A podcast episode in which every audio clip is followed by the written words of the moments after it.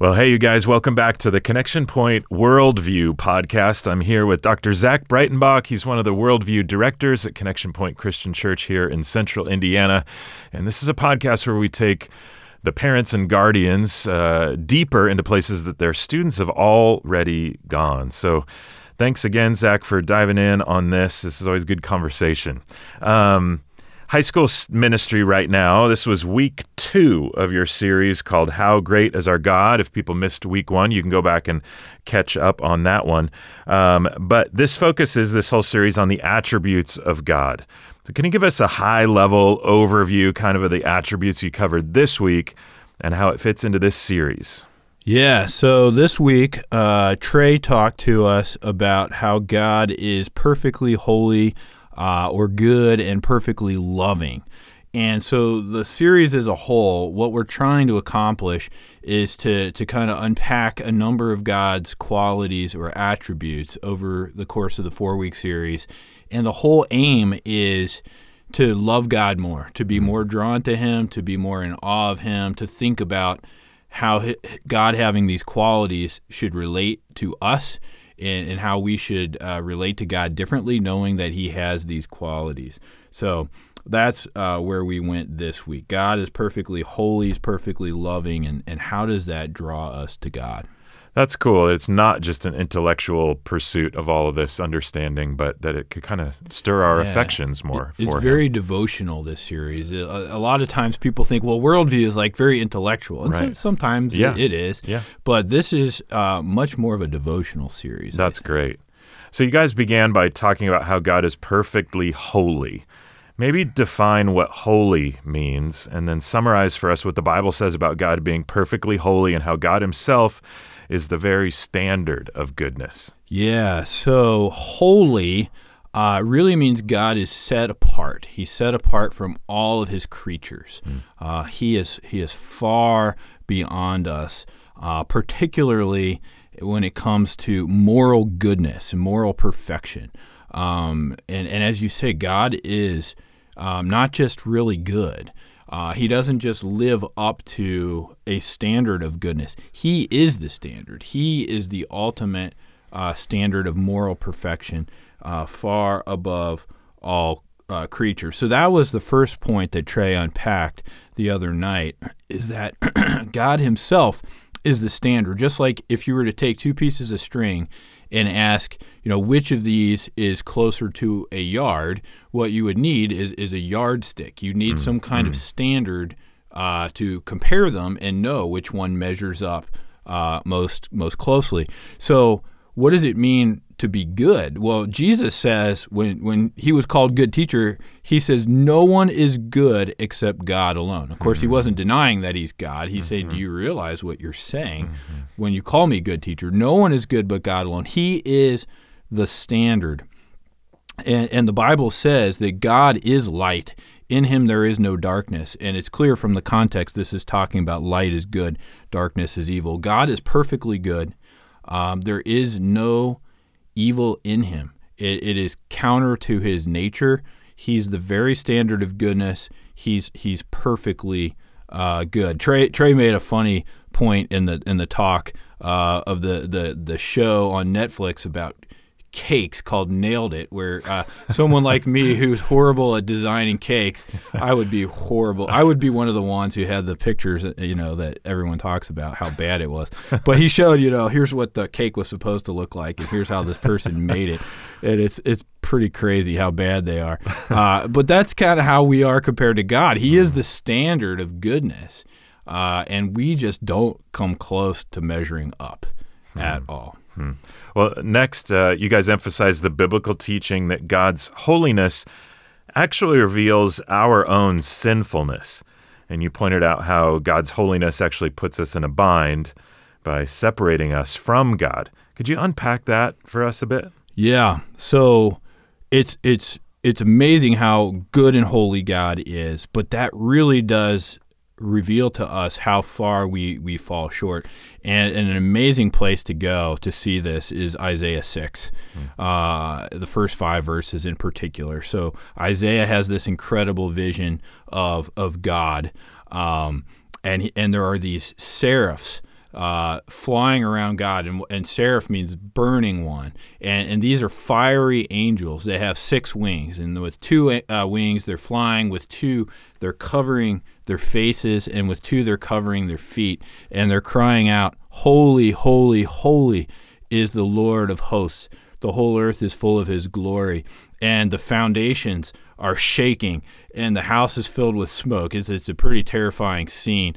And, uh, and and these angels weren't stuttering, right? The reason they say holy, holy, holy is because in Hebrew, uh, where they don't have the exclamation point, this is a way of saying uh, superlative quality, hmm. right? As holy as it gets. And so uh, Isaiah sees this these fiery angels crying out that God's holy, holy, holy, and the smoke and the shaking, and and he says, Woe is me, for I am lost, for I am a man of unclean lips, and I dwell in the midst of a people of unclean lips. For my eyes have seen the King, the Lord of hosts. So just being in God's presence and seeing this this incredible vision, this terrifying vision of God's holiness, makes Isaiah realize how sinful he is. I'm a man of unclean lips. The people that I live with, we're so far from God's holiness. Um, and uh, so we unpacked that, and Trey talked a lot about this this quote from C.S. Lewis that no one really knows how bad he is till he's tried hard to be good, because if you just always give in, to, to evil, you don't even really understand evil. It's only mm when you've tried to resist it that you feel the weight of it. And um, and That's so, so true. It's so crazy to think of Jesus making it through life, the only man who's never given in to temptation. It also means he's the only man who fully knows what temptation means to to the maximum, and he's always was able to resist it. Just incredible how God is perfectly holy, and it's hard for us even to imagine uh, always resisting sin and, and being perfectly good. So God's holiness is so it, it separates us from God. It, it, we can't attain to that.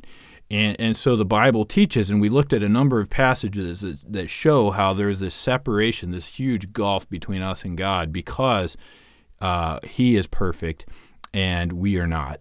And, and this this is a big problem for us. It separates us hmm. from God.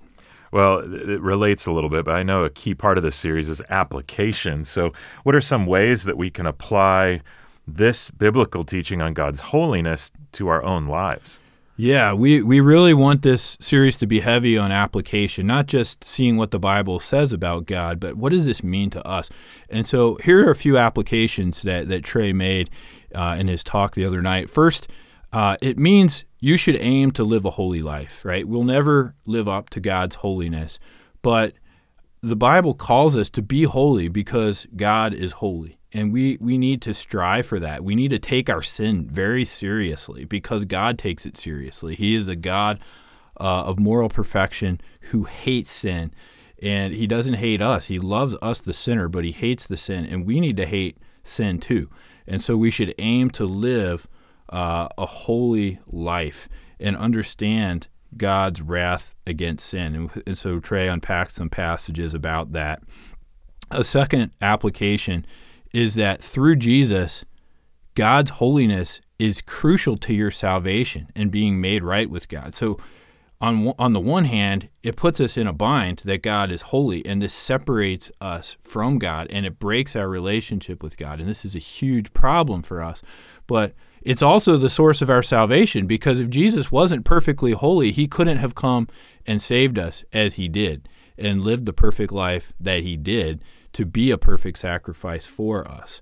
So we need to think about how not only is God's holiness the source of of a big problem, but it's also the source of the solution as well. It's crucial to the solution. And then a third point he made is that we can trust that God's plans are good.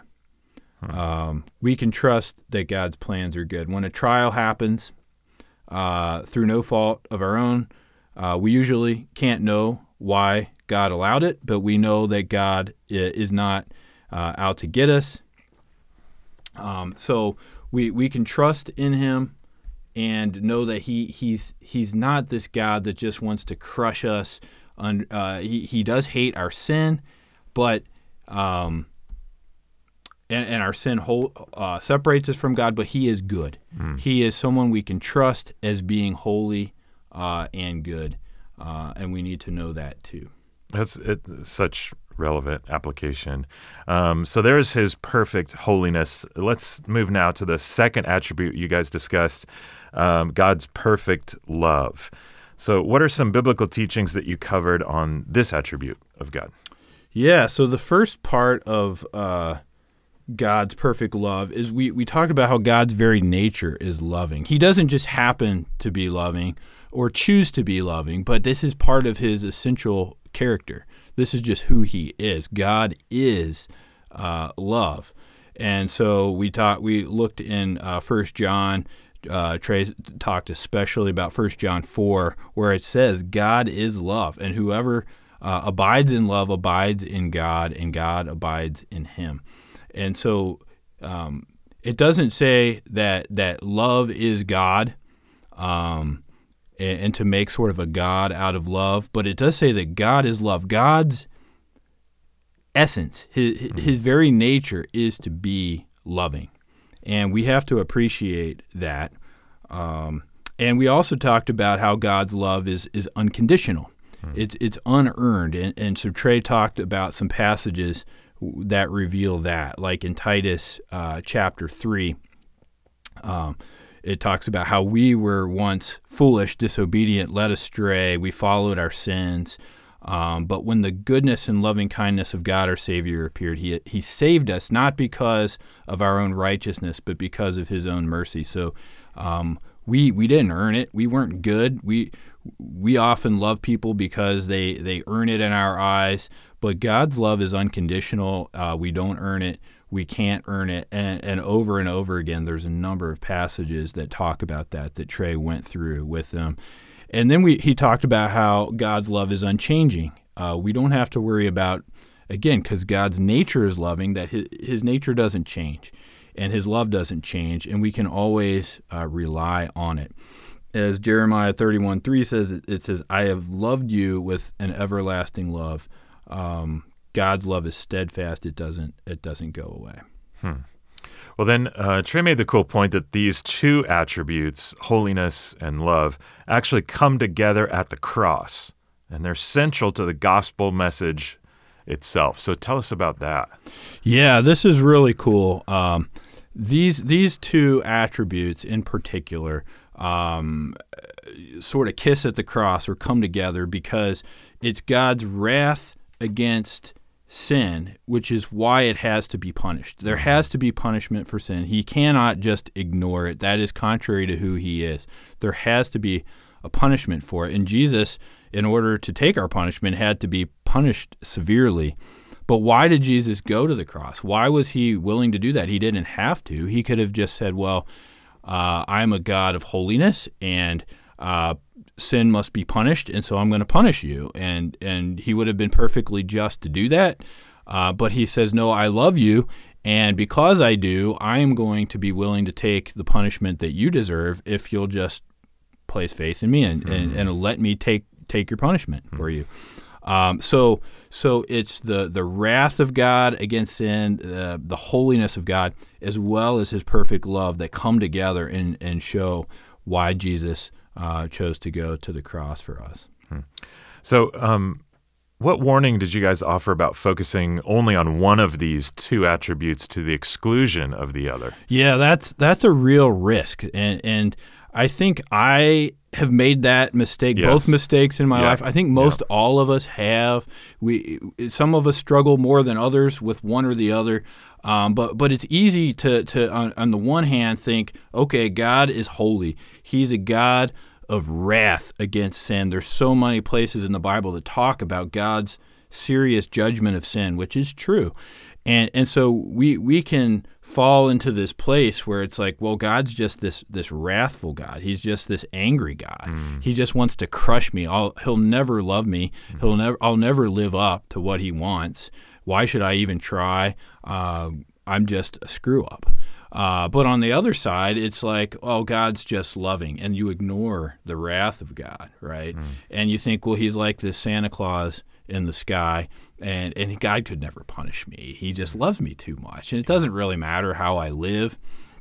And so I've lived in the first place where you, I just feel like a screw up, and I just feel so guilty for my sin, and and I'm like, I don't know if God could even love me because I'm just so bad. And then at other times, I'm like, oh, it doesn't matter that much that I'm caught up in this sin or whatever. God loves me anyway. It's not that serious of a thing. So we, we can we can sort of waffle between these at times, but we have to take both seriously. God is a God of wrath and judgment. He takes sin seriously. He punishes sin seriously, but he also loves you. Uh, and again, we remember the cross and how these two things come together. And we, we won't have an accurate or balanced view of God if we don't uh, take both of these uh, very seriously.